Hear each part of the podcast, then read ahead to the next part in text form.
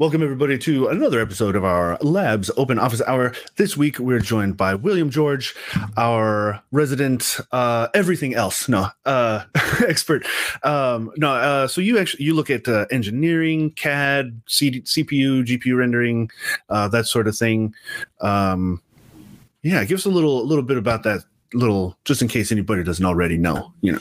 Yeah, so that's that's historically what I've been doing, um, primarily covering, you know, goodness, rendering engines, so V-Ray, Octane, Redshift, um, and engineering applications like SolidWorks, Revit. We actually just had a, a Revit article go up this week, uh, looking at um, in fact, actually today, I should say, looking at the new Ryzen processors in Revit. Finally, it took us a while to get around to doing that, um, and then photogrammetry, so Metashape, Reality Capture, Pix4D, and then I've also ended up doing uh, some of our stuff for like VR and live streaming systems and things like that as well, where we don't do as much testing necessarily specifically, but uh, we have recommended systems for them. Yeah. Um, and uh, and actually my my role is going to be transitioning a bit over the coming months moving more toward the hardware side and away from some of the software stuff Okay, um, so yeah that'll be fun. Get to play around with more of that sort of thing. yeah So you you mentioned you mentioned the the Revit CPU article. It, it was a finally. So what was uh what was the hang up there? um our engineering testing is not as automated as some of our other application testing Okay. so we weren't able to include it in the early stuff we did like right when the uh, new ryzen processors came out what three months ago or so Right. um, I think it was November. Um, so two months, I guess. Anyhow, we weren't able to include the SolidWorks or Revit testing at that time, Hmm. but I got around to doing that uh, in late December, I guess. And then we got the the SolidWorks article up, I think, right before the new year, and the the Revit article went up today. Yeah. Um, so we can't. We're in a weird situation also where we can't really move our engineering systems to those yet because Ryzen processors have not been as widely available as we would have hoped. All right. Um, they're fantastic performance. I'm sure it's a combination of high demand plus, you know, all the supply side issues going on with everything from this last year. yeah. But uh, hopefully soon, once supply for those evens out a little bit, be moving probably most of our engineering systems, not just SolidWorks and Revit, but AutoCAD and Inventor, and a lot of those should all be going over there because the Ryzen processors are just faster in single threaded performance, which is mostly what matters for modeling and and building parts and assemblies in those applications. okay. um, yeah. And that's that's a that's kind of a big thing, like especially the the single threaded. Like I know Ryzen's kind of been com- comparable um, in the multi threaded space for a little while. Like I think with the the previous gen and, and now this one, obviously. But to hear the single threaded stuff coming coming out on top is is a bit of a surprise. It is. That had long been Intel's strong suit, even when AMD had higher core count stuff. Uh, Mhm. The single threaded up until, yeah, this generation of processors, Intel was in the lead. And I don't know, that's going to be an interesting fight. Intel's, I'm sure, got new stuff coming out at some point this year. So we'll have to kind of see where that goes. It may waffle back and forth between Intel and AMD being the top for a while. I don't know. Cool. But That'll competition is good either way. So. Yeah. Yeah, that's neat. Right on. So, um, I, I actually while I while I have you here, let, let's um until maybe soon we get some questions from the audience. Let's kind of go over some of the results that you got recently. Sure. Um, so the, like I said, the most recent thing I've published is that Ryzen article, um, and basically, I don't, I don't know if I have a good quick graph to throw up here, but pretty much across the board, the AMD processors and the single-threaded stuff, which again is most of what you're doing in a Mhm. program like Revit, were about five to ten percent faster. Um, than Intel's Core i7 i uh, 10700K and i9 10900K. They're kind of the the comparable Intel chips to the higher end Ryzen series. Okay.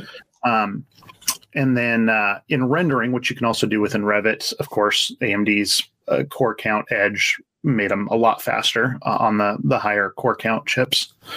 Um, the other stuff that we've published recently, we did a roundup. It's kind of funny. We did a roundup of Metashape uh, so photogrammetry version using version 1.6.5, which had been the version out for several months. Mhm. Uh, and so we'd done all of our testing except one GPU. I think we were doing different video card comparisons, and there was one GPU we hadn't done yet because we were waiting on a sample of it, the Radeon 96 or 6900 XT. Ah, okay. Um, and so we did all the other testing done. That came in this week, and we were able to get some testing done on it. But on New Year's Eve, a Metashape, or well, who makes Metashape, came out with a new version. So we went ahead and did the test on 1.6.5, published those results, and then I went back and updated to 1.7.0 uh, yesterday and started doing testing.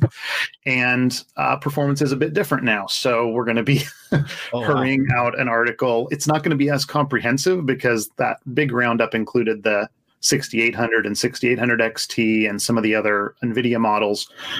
We don't have some of those available anymore, and we don't have time to go back and test every single NVIDIA model and everything. But the roundup's going to have the 96 or the 60, I keep saying it backwards, 6900 XT, and probably the 3080 and 3090 from NVIDIA as well as just a no GPU setting, so you can see what would happen if you have no video card or, or not a very powerful one.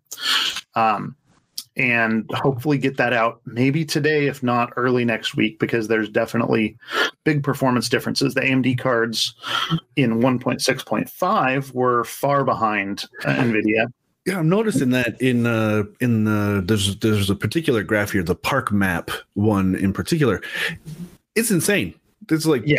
the I mean we have like a graph this big, and then the the AMD one is like five it's- times longer. It's crazy. It's quite a bit. It was quite a bit slower. And that, that was one specific step within the park map there. You're probably looking at the one showing like it was basically the this is the reason the Awesome. AMD cards are so much slower. It's this one step. Okay. Photogrammetry is comprised of, depending on the application, anywhere from about three to six or seven different discrete steps as Oh. it's going through and doing different parts, going going from aligning the images is always the first step, trying to figure out where all the photos are, and through making them uh, dense cloud, and then making a model and texturing the model, and all those sorts. There's a bunch of different stuff, but there was one step in Metashape where the AMD cards were doing really poorly and that is no longer the case. They now Oh. perform just fine there. So they are uh, now on par, it looks like, with NVIDIA cards. And we'll have an updated article showing that, like I said, either this afternoon or Monday, depending on how fast I can get the last set of results. I'm running the 3090 right now. On. And then I think, yeah, just 38, 3090, 6900 XT. Since those are all sort of in the same range, that Yeah. that AMD card is right between those two NVIDIA cards. Um, and we don't have the other AMD cards to test anymore. Yeah. We had to send those samples back. So um, it'll be something though, and it's good news for uh, for AMD fans and and folks that might already have those. So Yeah. that's coming. And then uh, I'm also in the midst of a couple reality capture articles. Again, another photogrammetry program. That one needs NVIDIA cards. A lot of the photogrammetry programs are CUDA only. oh, uh, okay. Metashape is kind of the exception to the rule there, in that it supports uh, OpenCL stuff as well. But uh, in reality capture, looking at multi GPU performance, so one versus two GPUs, how much benefit do you get there? And also um, SMT on versus off on the new Sure. Ryzen chips. Mhm. We had an article looking at hyperthreading and, and simultaneous multi-threading several months ago on Mhm. Intel and AMD before Ryzen came out. Now we're just updating it with a look at the the Ryzen chips. Um, Cool. because it is interesting. Some it's not super common, but some applications definitely benefit when those features that normally speed things up are turned off. Mhm. So That's cool. I remember I remember kind of scrubbing over that um, that comparison, and it was interesting to see uh, some of those comparisons, like where it did make a significant difference. Like it, it's it's shocking to see when something like that slows things down, because you'd think like being able to kind of spread the processing out would overall give you better performance. Yeah, it, it really seems to depend. Sometimes certain applications um, just sort of peak out at a certain core count, and then Mhm. anything beyond that doesn't really seem to help. But by having more cores running, you end up with like lower clock speed, and that counteracts things. And then some programs just get worse. Like they try to spread it out, but there's enough of a penalty as it spreads out over more different discrete processes that it ends up actually hurting performance at some point or just not getting any faster at least.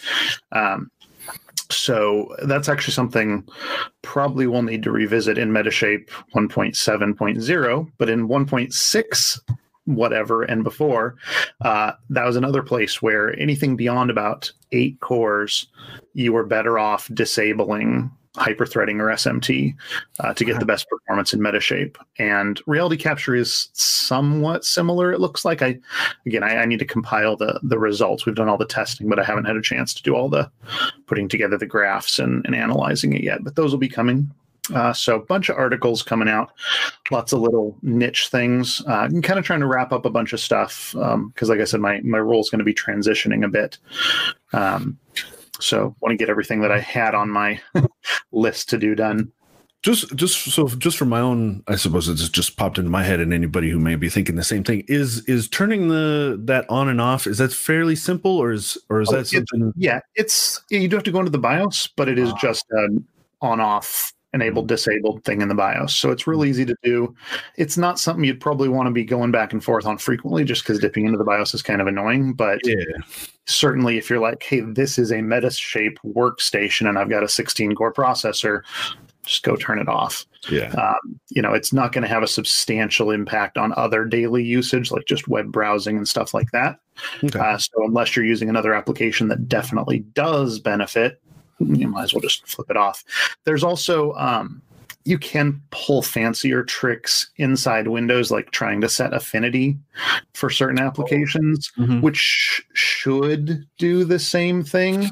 Like if you if you can make sure that the program is only running on the actual real cores and not the hyper-threaded or or multi-threaded cores, and then also make sure you don't have anything else running that is suddenly hitting the it's it's potentially doable so if you did need to try and do it but it's a pain to mess around with affinity in my opinion.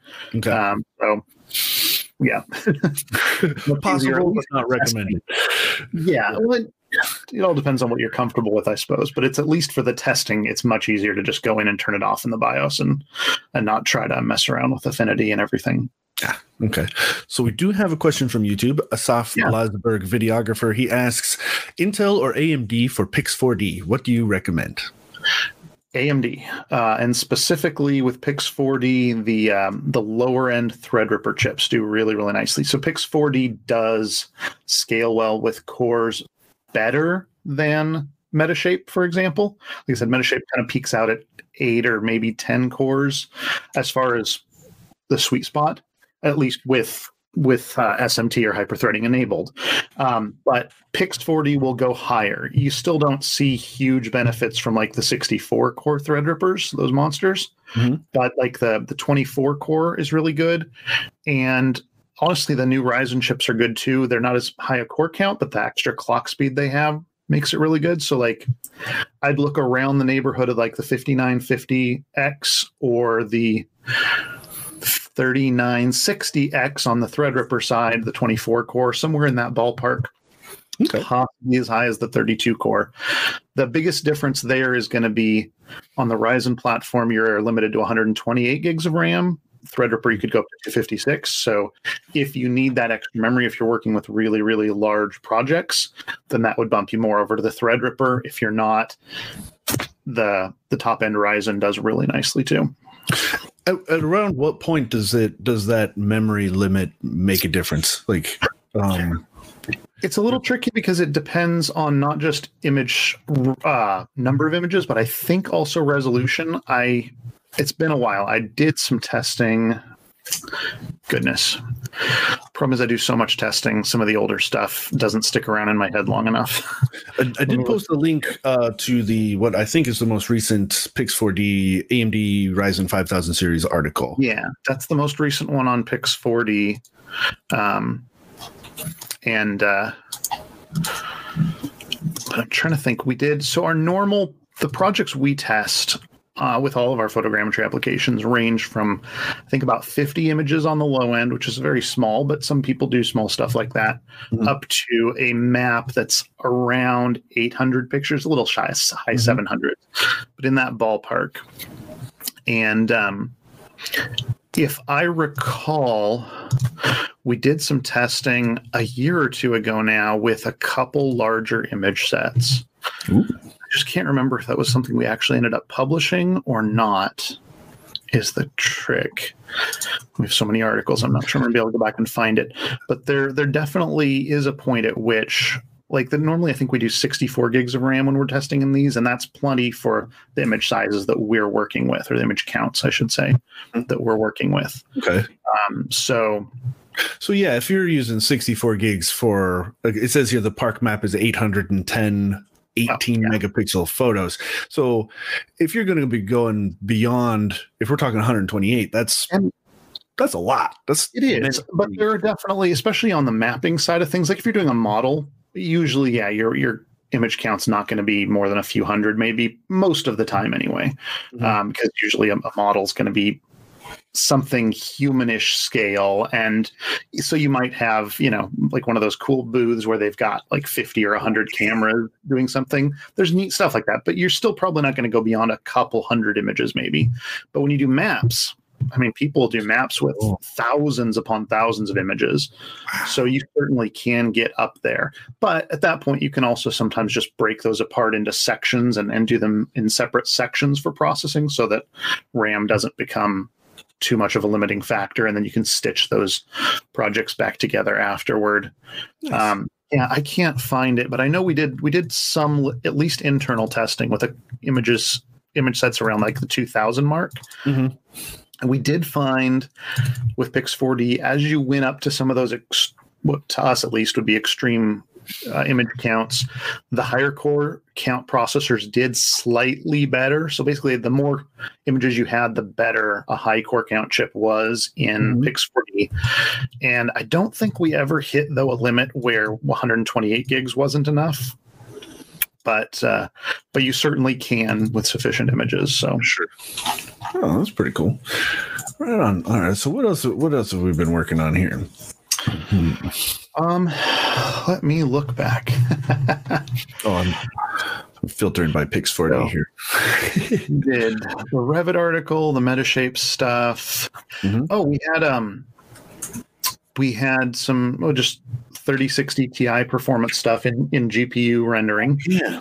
Um, nothing terribly surprising there. All of the 3000 series NVIDIA cards do really well with the um, uh, GPU rendering engines, So Octane, Redshift, the GPU side of V-Ray, that sort of Mhm. thing.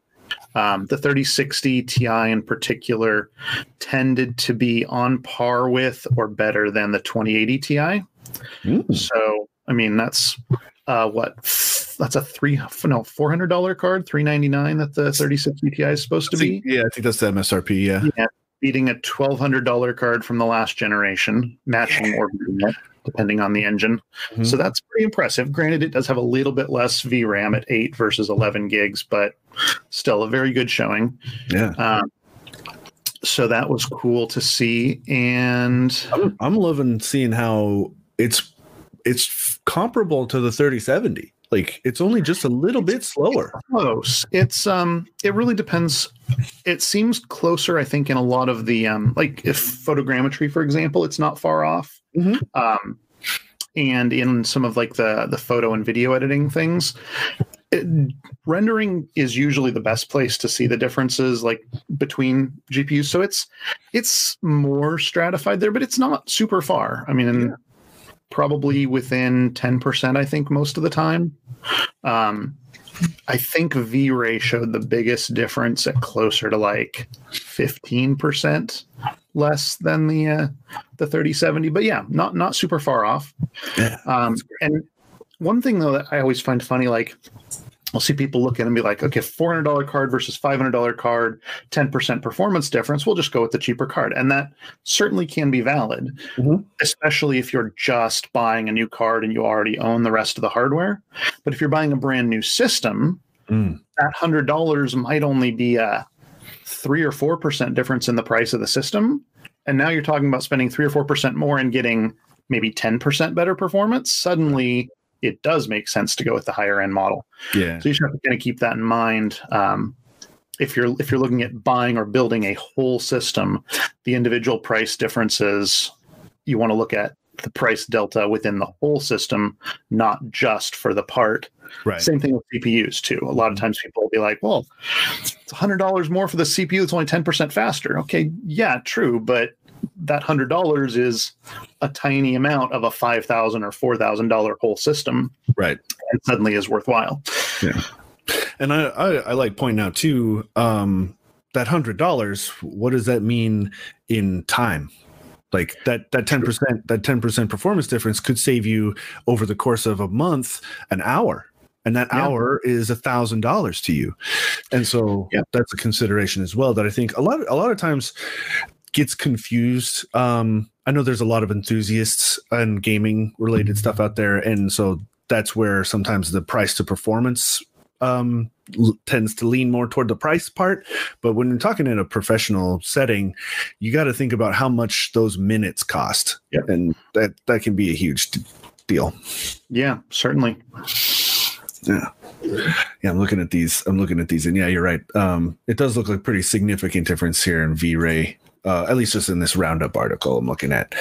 That Yeah. seems to be the biggest spread. But man, I, I'm I'm just every every time I'm more and more excited about this current generation of hardware has been just tremendous. It got a little boring over the last couple years. Um, Intel's performance generation over generation kind of plateaued and and everybody was kind of holding their breath for for this release from AMD and I'm super stoked to see them punching right up there now and that's Yeah. really cool very cool despite you know the the the uh stock issues and things like that but uh it's once that all that levels out man everybody everybody should be very very happy I think so. yeah.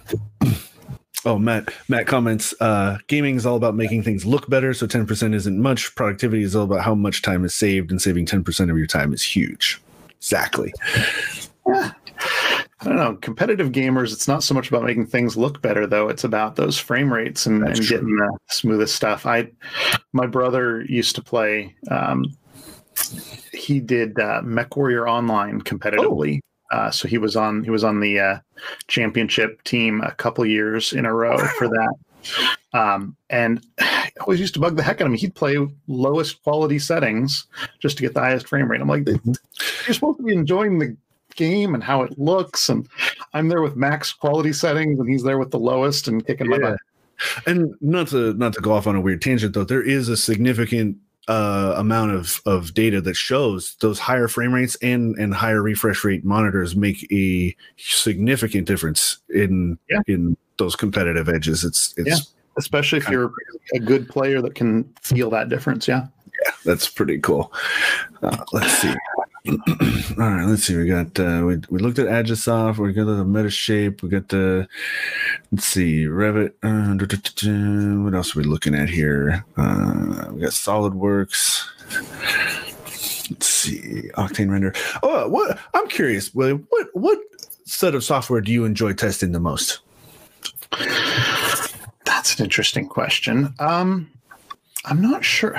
So, as far as enjoy testing goes, a lot of our testing is automated to the point where we're not really doing anything other than telling the computers to start the testing.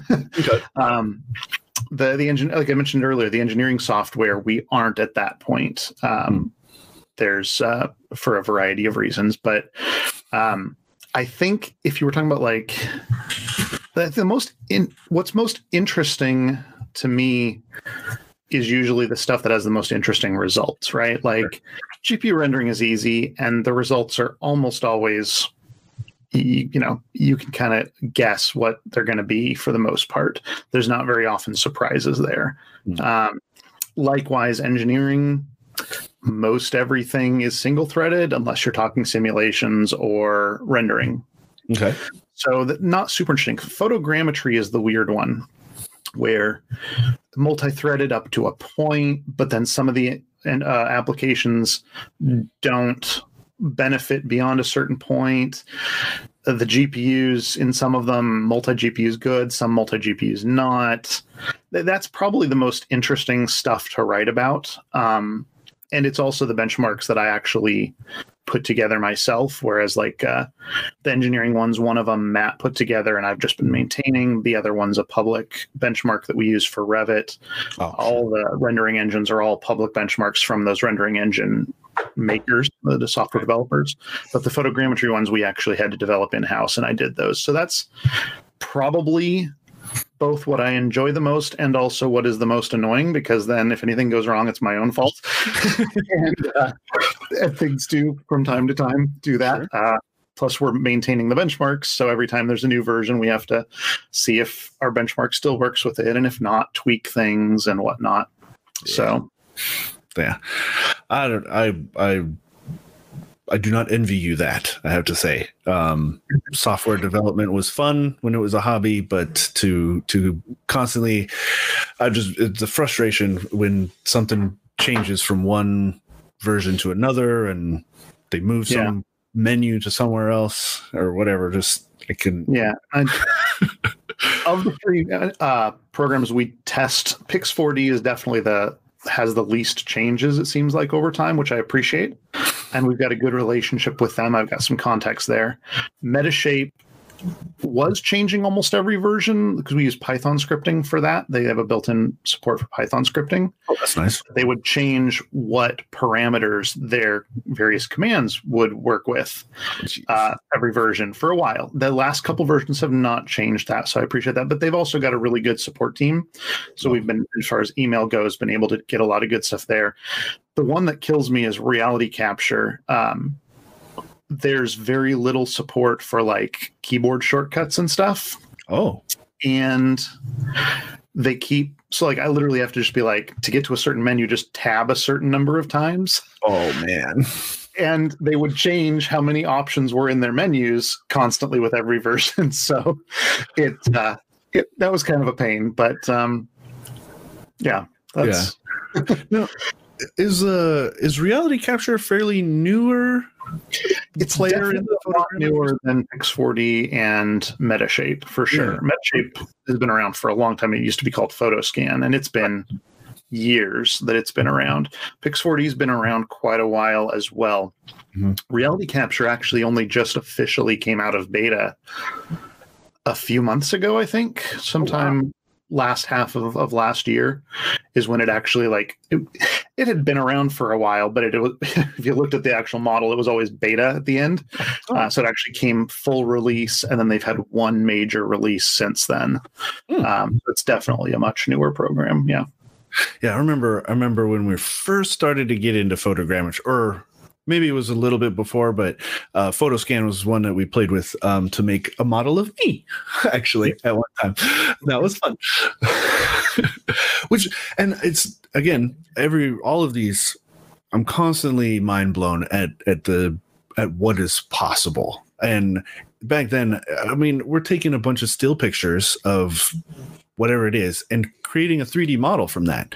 And that's amazing. Like it the the the smarts, the science, the the mathematics that go into having to cuz how I don't know. It's just uh, you start asking all these questions of like how do they find like depth in what is essentially a two-dimensional image and and it's kind of guessing, I suppose, in a way, but I, I don't know all the math behind it by any means, but it all comes down to being able to see the same thing from different angles, at least with photogrammetry. That's that's the key thing. And then yeah, you can it actually there's there's a point at which it basically just makes a depth map uh, of whatever object or, or map or whatever it is that you're that you're looking at. Because yeah, that is a huge part of being able to reconstruct it as a a 3D model, whether digitally or whether you're eventually printing that. Yeah. Yeah it's it's super cool. I like that part of things a lot. It's like just the the the way we're able to leverage some of this technology is just mind-blowing. You Yeah. know, the the the advancements in like gpu compute and things like that is just crazy. Like who, who man it just takes such genius people to to see these these technologies. Like oh we have this hardware that's essentially built built to draw triangles um, but we're gonna we're gonna make it do something else entirely and that's it's just really neat i like it Yeah. a lot That's yeah, cool. there's some there's some genius software developers out there that have come up with these things. Yeah.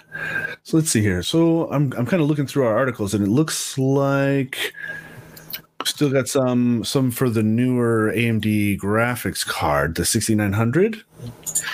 Yeah, my applications didn't have a lot of stuff on that because I really I think the only one is pretty much Metashape because none of the the GPU rendering engines, at least at this point, and I think this is probably something that'll start to change in the coming years, Mhm. but historically they've all been using CUDA, so Oh. pretty much NVIDIA only. Um, Okay.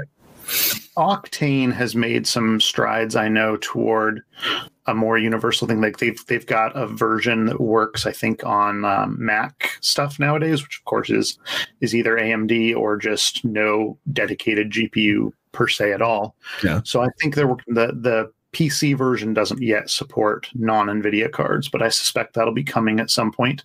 Mhm. Uh, but for now, on the GPU rendering side, yeah, we don't really test Radeon stuff because it doesn't work.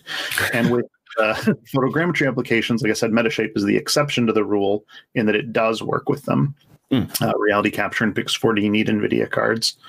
And then um, on the engineering side, we tend, you can certainly use mainstream like GeForce and Radeon cards in those programs. They'll work to some degree, sometimes just fine. Other times you'll be missing features or whatnot. But the official support from like Dassault and Autodesk is usually just professional cards. So NVIDIA's Quadro and uh, AMD's well, I think they call them Radeon Pros these days. They've changed the name a few times over the years.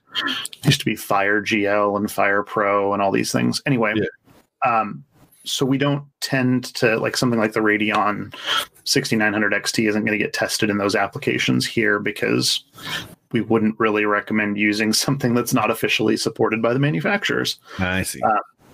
So I, I didn't do a whole lot of that testing. Um, but uh, yeah, definitely Matt for all of his Adobe stuff and DaVinci Resolve and everything had those those in his testing roundups. Um, to think what else have I done recently? We mentioned that we had a SolidWorks article in December.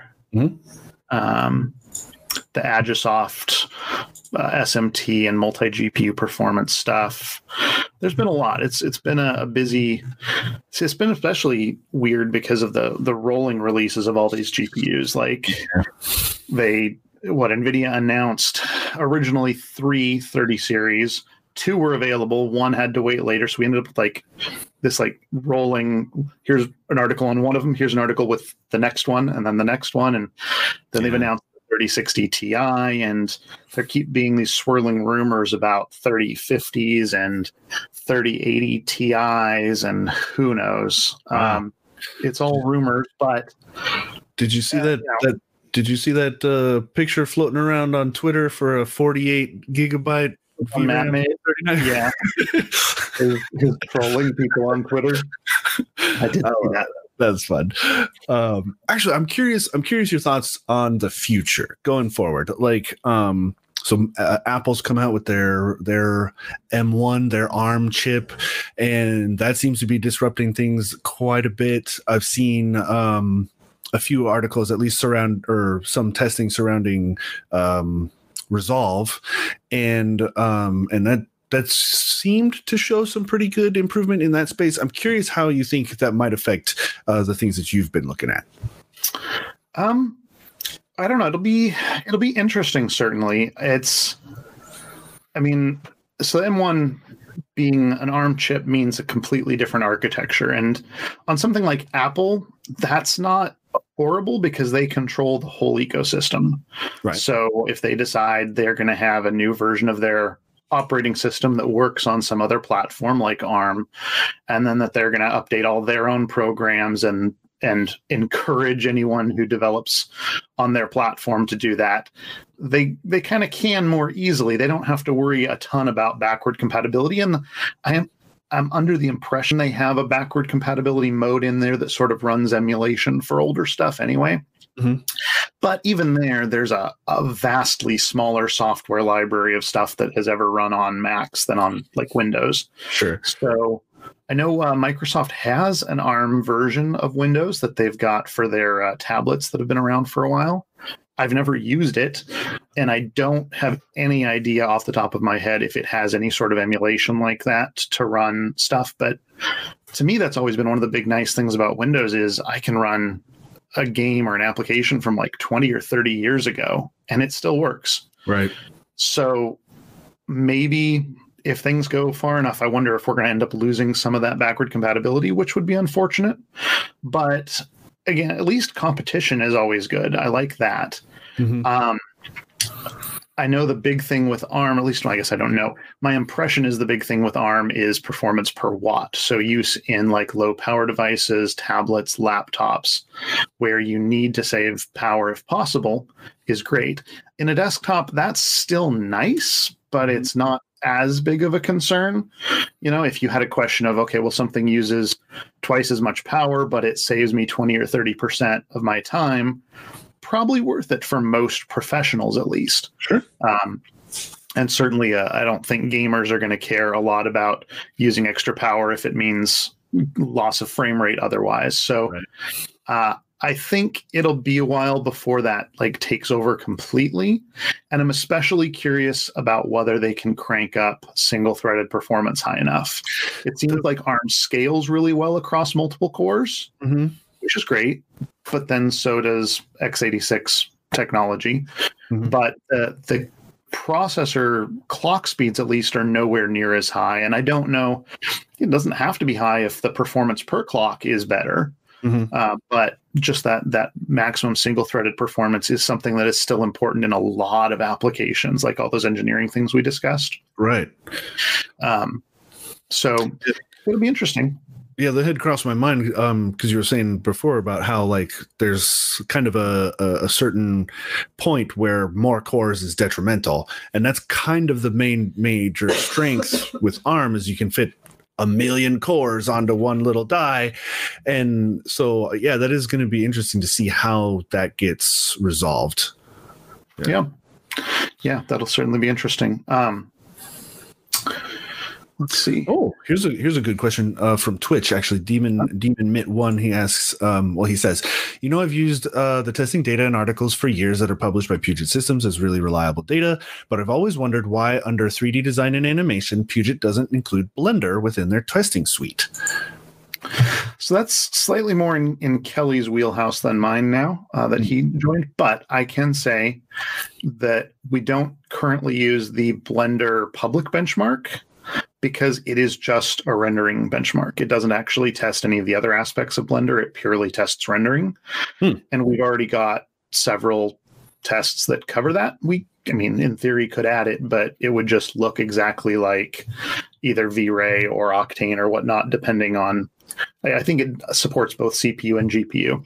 Mm, so okay. depending on which set of results you were looking at, it would be just like that. It's one of the reasons we dropped Keyshot a while back uh, it was at the time anyway a CPU only rendering engine, and we had V-Ray and um, um, Cinebench both for CPU rendering. So we're like, well, we're just getting more of the exact same result. We already know if it's a CPU rendering engine, a couple of these tests will give us sufficient results, and that's why we have, I think, three GPU and two CPU stuff uh, rendering engines that we test. So that's the reason we don't use the Blender public benchmark.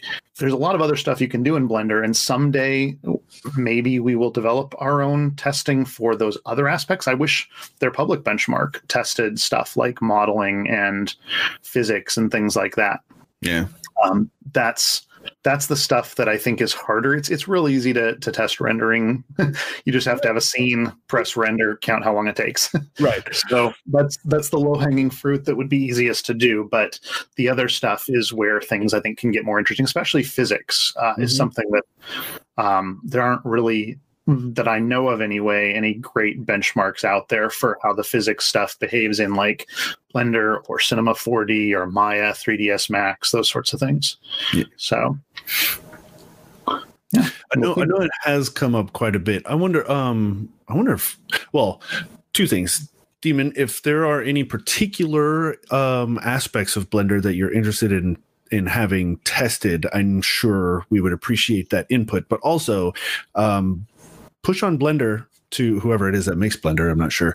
Um, push on them to to change their um, to change their benchmark too. Add to have those features implemented because I mean it's it's clear that there's a need. If if one person is saying it, there's going to be others who are needing it too. So let's see. We have a, this question might be a little outside your wheelhouse, William, but I'm going to toss it up here anyway. Uh, Leonardo, or no, Leonard Dog 27 asks Is it possible to do GPU manifold alias gpipe for machine learning with the new models? And what more hardware is needed? I don't even understand about half that question. Um, I'm honestly not sure. ML machine learning stuff is definitely not my wheelhouse. That's yeah. ask that question again when Don's on here, and he might understand. I was going to say I think we have Don on next week. So yes, oh, Don, nice. Don, will be here next week. Ask him. Yeah. but I did That's... want to toss that out there because it would it seemed fun to say. Uh, let's see. Let's see. Um, yeah, Demon Demon goes on to say, "Yeah, Puget's in-house Adobe Adobe Suite benchmarks are really great. It would be very neat to see someone like that uh, come to Blender one day because there's not a great source uh, for really in-depth Blender testing. Yeah, and that's like I said, that's that's definitely something that'll be more in Kelly's wheelhouse if if we end up including Blender. He's currently working a lot on uh, Maya and 3ds Max and then Unreal Engine, I believe. So starting kind of there, and then um, yeah, we'll see where it goes. Uh, the one of the nice things I'm hoping anyway that it's kind of like the engineering applications where like we test SolidWorks and Revit, but we know that most of the results there also cascade down to Inventor and AutoCAD and things like that. So we don't have to test every single one of them. So hopefully, I would I would hope it's the case that 3ds Max and Maya, the way those behave, would kind of inform Blender for the most part. Mm-hmm. But I could be mistaken. Mm. Yeah. Um, I'm curious. Is there this kind of just kind of is related to to Demon's question. Um, is there any any sort of softwares that you think like it would be nice to test that we just can't or or ha- aren't like hmm. they're just not used enough or just we never really well, looked into? Well, for a long time, 3ds Max, Maya, and then the game dev stuff like Unreal and Unity were kind of what we wanted. We knew that there wasn't really any great testing out there. There's been some stuff for 3ds Max and Maya with uh, Spec Perf, I think, but they often are a few years out of date on their testing, unfortunately, and it's expensive testing. Uh, the benchmarks they, they charge money for. So, um, those are ones that if you'd asked me that a year ago, I would have said those, but now Kelly is working on those, which is great.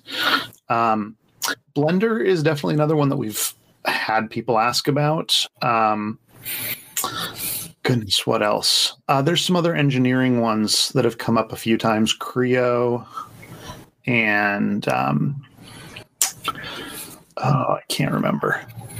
I, I, used to get more of that when I worked in consulting. You know, people would ask about software that we didn't necessarily have testing for. So I, but it's been several years now that I've been out of that, so I can't remember as many of of those specifically. But I mean, really, there's there's tons of programs out there. We're never going to be able to test all of them, but right. um, hopefully we're trying to hit enough of a representative sample that we can at least have a good idea of what will work well for other applications. Um, oh, I know on the the editing side, there's uh, Sony Vegas. Well, has all might not be Sony anymore, but Vegas oh, yeah. Pro. Vegas, yeah, I know that one's coming Over, Yeah, that one comes up a lot, and then um, there's a couple competitors to like Lightroom and Photoshop that come up from time to time as well. Yeah. Capture One, I think, is one of them. So that one yeah, lots of stuff out there that would be cool to test, whether we end up having the resources to devote to it or not. And I wonder, I wonder though, like how much different it would really be, especially when it comes to like, say, a photo editing uh, application. Our own testing of Photoshop and Lightroom doesn't change much from generation to generation. So, like, yeah. I'm curious to know how. I, not that it'd be worth putting a lot of effort into, but how different could they really be? Yeah, I, I don't know. It's um, it's something that, like I said, it, it I have no idea if we'll ever have the resources to pour into that many different applications because it would be nice if it was just to pour in some resources, do the testing, and be done. But it, it isn't. It's maintain all of that testing because new hardware comes out, updated versions of software come out. Uh, so there's there's probably only so much that we'll ever be able to really cover in the depth that we'd like. Yeah. But um, also we might cut things over time. I mean, if if it turns out that over years and years, Photoshop and Lightroom really don't need that in depth of testing, we can kind of know what they need. Maybe we cut them. Or the same thing for potentially like photogrammetry programs. If we get to the point where we really know how they behave, we don't necessarily need to constantly test the hardware. Yeah. So we'll see. Um, but uh, yeah, there's lots of good programs out there. I wish we could test them all. Yeah. This one's interesting. I think might be related. So Outland on YouTube asks, "Is local solving in Fusion 360 even a thing? Any idea if it would be quicker than Cloud Solve on something like a 3960x, 3970x?" So I'm not specifically familiar with Fusion, but I know when Autodesk throws that 360 name onto things, that usually means that's the online version of something. Mhm. Um, actually, a few years ago, that was one of the photogrammetry programs we were going to do was an Autodesk one, and I don't even remember what they called it now. But just as we were about to publish the recommended system for it and all that, they switched it over to a new version that was exclusively cloud processing. it didn't even have the local option anymore. So we were like, well, there that goes. Yeah. um, Fusion 360, I'm I'm not sure about, but I it looks like just from a quick glance that that's primarily cloud based. I don't know. Um, there were some of those. What, um, it's been a while since we tested, but Pix4D, for example, has a cloud option. You can process in the cloud, but at the time, anyway, we tested that and it was not as fast as a good workstation locally would be. Mm-hmm. So, in my personal opinion, with a lot of that cloud stuff, the, the questions sort of become threefold. One, are you just in a situation where you're on a budget and can't afford or can't get a hold of a high end computer? Then, on the occasions that you need to do higher processing, something where you can just like a pay as you go option, if they have that sort of thing, can be a good way to utilize the cloud to get performance when you need it, but not have to pay for it the rest of the time. But additionally, you need to be sort of cognizant of security stuff. Cloud vendors and whatnot are not perfect when it comes to security. So anything that is, uh, you know, some sort of, uh, I want to say terms like, uh, oh, high security, but like the classified. Obviously, pr- most of us aren't dealing with anything that's like military classified stuff, but there's certainly things that you know your company might have, or that you're working on for another company, where if you were to let that slip, you'd be in legal trouble. Oh, sure. So dealing with stuff like that, I recommend keeping it all local on your own system. Ideally, in some of those cases, even disconnected from the internet. Uh, you know, a air walled system. Um, so that's a that's a factor, and then, um, thirdly, really just a question of usability. So for certain types of applications, a lot of data has to move around. Mhm. And if you're doing that with a cloud based program, even if you have a fairly fast internet connection, it can be way slower if you're having to wait to upload gigabytes of video footage to the cloud, then do the edits, and then potentially download that when you're done. Okay, great. Even if it's just as fast in the cloud, you've added that extra time of transmitting data on both ends. Mhm. Um, and that certainly can be the case with anything with large data sets. So, photogrammetry often has data sets in the tens of gigabytes. Video editing, um, it's not as big of an issue usually with modeling. That stuff is usually described sort of mathematically and, and can often be fairly small file sizes. Mhm. But then, like, if there's texture data that can get bigger Sure. and uh, it, it really it all depends but that's definitely something to consider if if what you're doing might be just as fast in the cloud but you're adding more time waiting on internet or if you're in a situation where maybe internet's spotty or not reliable or it's just slow where you are. I mean, I've, I've been lucky to have gigabit internet for a while now, so I'm kind of spoiled. Uh, but I know that's not the case for everybody, and that that's definitely something to consider with cloud stuff as well. So there's there's a lot to think about. Yeah, and and even if you do, even like even if you do have the best you can possibly get, like one two gig internet, like when you're talking 160 or or maybe hundreds perhaps of gigabytes, that's still going to take a while. Like yeah. it's it's no joke. And it's not just your internet connection either. It's whoever you're sending it to. So there've yeah, been plenty right. of times when I'm trying to download or upload something and I'm like I'm I'm only going at a tenth of my speed here, buddy. What's what's going on on your end? Yeah, that's the killer. Is it's you both have to be on a, on the high, the fast highway. Yeah, sure. And actually, that, that does bring up an interesting kind of broader question about the cloud. There does seem to be a it, it isn't super super big yet, but there's definitely a push for you know cloud based services in this way. How do you feel about that? Uh, I'm I suppose partially because of you know where we work, and also partially just because I, I like to tinker with computer hardware. I'm I always tend just to favor local stuff. I think just as my own uh, bias, but there's definitely places where cloud computing makes sense. Um, it's certainly been convenient. For example, I mean, it's not computing so much necessarily, but things like streaming of movies and whatnot is is super duper convenient as long as you have an internet connection that's that's above a bare minimum. Netflix and and all those things are, are super useful. We all do that nowadays, mm-hmm. YouTube and whatnot. So there's there's a place for that for sure. Yeah. I think though that it just needs to be tempered. I know there's over the last few years, oftentimes a big push and you know keywords being thrown around about cloud computing and whatnot, but there's still something to be said for owning your own hardware, not having to worry about whether an internet outage or a the vendor that you're working with having some weird problem and bug on their end are those things going to keep you from working?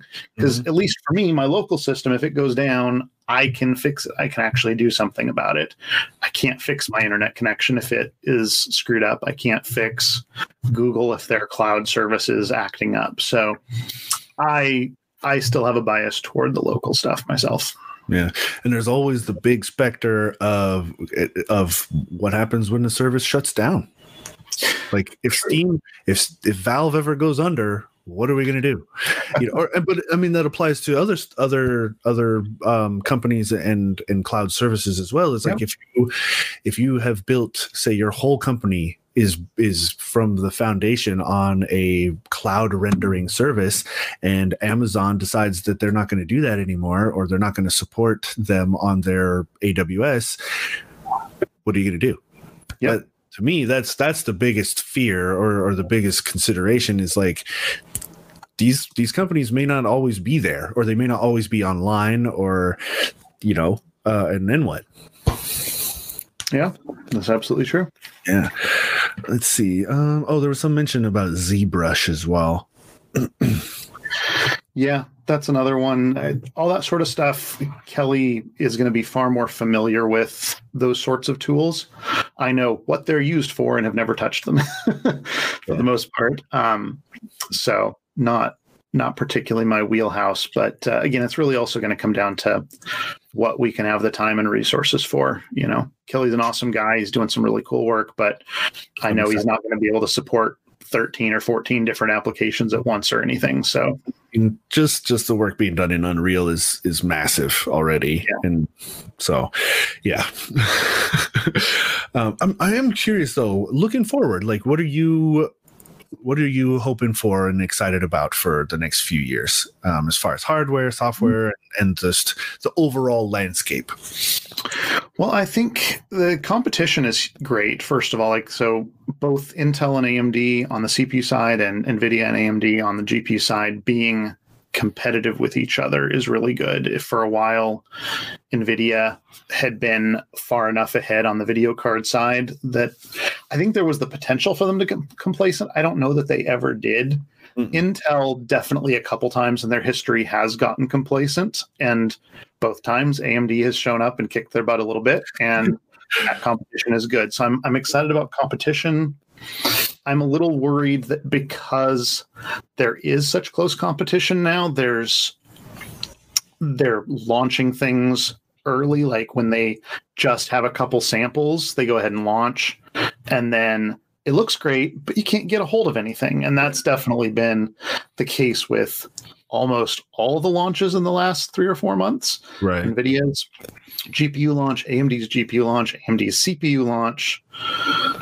Uh, I don't want that trend to continue. And I'm a little bit afraid that the level of competition encourages that behavior. Mm-hmm. Uh, you know, if you don't have competition, you can sit back and be like, let's build up a reserve of product, launch when we have tons of it, and not have to worry. If you're competing with somebody, you want to launch before they launch their next product and try to get market share and and mental market share of people before the competition can, even if they can't actually buy very much of your product. Right. So that that's a bit of a concern, and I'm, I'm sure that's also exacerbated by supply chain issues. So I'm hoping that as things globally settle down over the next year or two, that that will go away and at least be one less problem there. Um, beyond that, uh, I've really been liking the the direction that ray tracing has been going um, on the GPU side. Uh, I'm sort of on the fence about. I didn't get a 20 series GPU for myself uh, because there was a whole lot of ray tracing stuff in in games and at home anyway. I'm not personally doing any of this rendering or whatnot, so I'm I'd mostly be for gaming at home. I might pick up a 30 series card. I'm I'm tempted to, but I I don't know. Might wait one more generation just largely because of the availability stuff. This generation just might not make it worth trying to hunt down a CPU or pay extra for it or anything. Right. But I, I think that's cool. I, I, like the I like the extra eye candy that it offers in games and um, and other real time applications. I think that's really neat. And uh, those are probably the biggest things, I suppose. Um, yeah. Mm. I'm personally curious to see what Intel does with the GPU. It'll be interesting. I'm I'm not holding my breath for anything there. My understanding is the first gen one is supposed to be intentionally kind of low end, and then like their second gen yeah. is maybe where things are going to be more at. But I don't I don't know if that's just rumors that I've read or or whatnot. Um, we'll see. Uh, as yeah. long as it, as long as it doesn't turn into another one of those. Um, oh, what did they what did they end up doing with those first Jeep? Their first try at GPUs ended up being coming like a compute only card that wasn't all that. That's it. The Phi. Yeah, card. and that sort of petered out after a couple generations too. So like, I definitely don't want a repeat of that. Um, until I think I have to imagine, I, don't know this for sure. I don't know personally anyone that works there, but Intel is such a huge company that I think it's got to be hard. They've got their fingers in CPUs, they're trying to go for GPUs, they do chipsets, they do networking, they do Wi Fi, they do so much stuff. Yeah. That it, it, seems like it would be hard to do it all well. Right. And um, that's actually that's one of the cool things about working at a place like Puget is we're small enough that we don't have those problems of scale and we can also be kind of picky about like we, we dropped laptops a few years ago because it wasn't a good experience for us or our customers and we can do things like that. You know imagine if if intel came out and decided they were dropping some full i mean i think they've done it a couple times but if they were dropping some big category of their products they'd have to answer to shareholders and a you know all sorts of stuff. It's it's got to be difficult being a company that big and then so yeah. Yeah. And supercomputing too. Actually, I'm I'm really curious to see because I know like currently the the the top the top dog is an ARM based thing out of Japan, I think. Um and and just that whole that whole space is really interesting. I like seeing what people are doing kind of on the because you don't often see it doesn't become very mainstream until um but we we often will see the byproducts of it, and that's yeah. always really cool. Yep. Yeah, I think that's very interesting. Uh, oh, there's a comment about Intel's U.2 drives are amazing. That's a that's an interesting one that I've, maybe I'll talk to John about that one because like, is that even going to be a thing anymore? I don't know. we haven't seen a whole lot of adoption of it in desktops. Certainly, M.2 mm. has kind of been a much I mean, M.2 is cool. It goes right on the board. It doesn't need any cabling. Uh, U.2, you still have a cable going to a drive that has to mount somewhere else. So it takes up more space in the chassis. But I think it is adopted more widely in like server and data center stuff. Mm, Probably okay. because of that. It- it- in a server or data center, you want to be able to pull out a drive without taking the whole system apart. And M.2, at least the way it's designed, isn't built for that. It's you know goes into a little tiny slot on the motherboard. So I bet the U.2 stuff is is more integrated over there. Hmm. Internally, under the hood, my impression is the M.2 and U.2 is effectively kind of the same thing. They're both PCI Express connections directly to a drive. And I'm not at all surprised that Intel would have good drives there. And for years and years, when SSDs were brand new, Intel was like the go-to drive, and Oh, that's yeah. I. I think I've still got them running in several of my systems at home. Mhm. It's a little hard to keep track of. I have four computers plus a laptop. So, well, I should have- so two gaming systems for the kids, a home theater PC, my gaming system, my wife's laptop. There you go. Dang. I got Um, so some of them are still running Intel drives. The others have Samsung drives because they kind of they still make um, desktop drives, but they they stopped like making their own controller for it and stuff. I think a while back. So we ended up at some point moving over to Samsung, which has also been great. But um, I'm not at all surprised that Intel would still be making good, especially server side stuff. Intel's always done really well on the the server and infrastructure side of things, even when they've let their desktop stuff languish a little bit sometimes. And that's another thing I think people forget is like they'll complain like, oh, how come Intel hasn't, you know, how come they're still on 14 nanometer or whatever? And it's like, well, because they probably don't really care a whole lot about the consumer side when they're doing real well on the the heavy iron side of things. So Yeah. maybe. And that's, it's again one of those things where there's so many different little sections that their company's doing that, yeah. I know from a gaming perspective, everybody thinks, oh, well, they're they're core series processors, but that's probably a teeny tiny part of what Intel as a company does. Yeah. Yeah. yeah. Well, all right. That does bring us a little bit over our hour. Is there anything else you'd like to mention or or um, highlight before we say goodbye? Um, uh, nothing that I can think of. I just hope everybody has a good 2021. Hopefully, it's better than last year at least. That would be something. Fingers crossed. It's been a wild week to begin. So, yeah. Um, but yeah. Okay. Well, then, uh, thank you very much, William, for taking time out of the day and joining us for our. Labs Open Office Hour. And thank you to the audience as well for joining us uh, again for our Labs Open Office Hour. We do this every week, uh, Wednesdays and Fridays at 1 p.m. Pacific. Wednesdays, we bring in outside industry experts to talk about their process and workflow and all that good stuff that gets you guys some answers from folks who are deep in the trenches of the content creation and other aspects of the things that we focus on as a company. And then on Fridays, we bring in folks like William, our labs team, to talk about more about what we do on the inside and the crossover of the software and hardware that we test. So uh, mark your calendars Wednesdays, Fridays, 1 p.m. Pacific. And um, yeah, we'll see you all next time. See ya. Bye. Bye bye.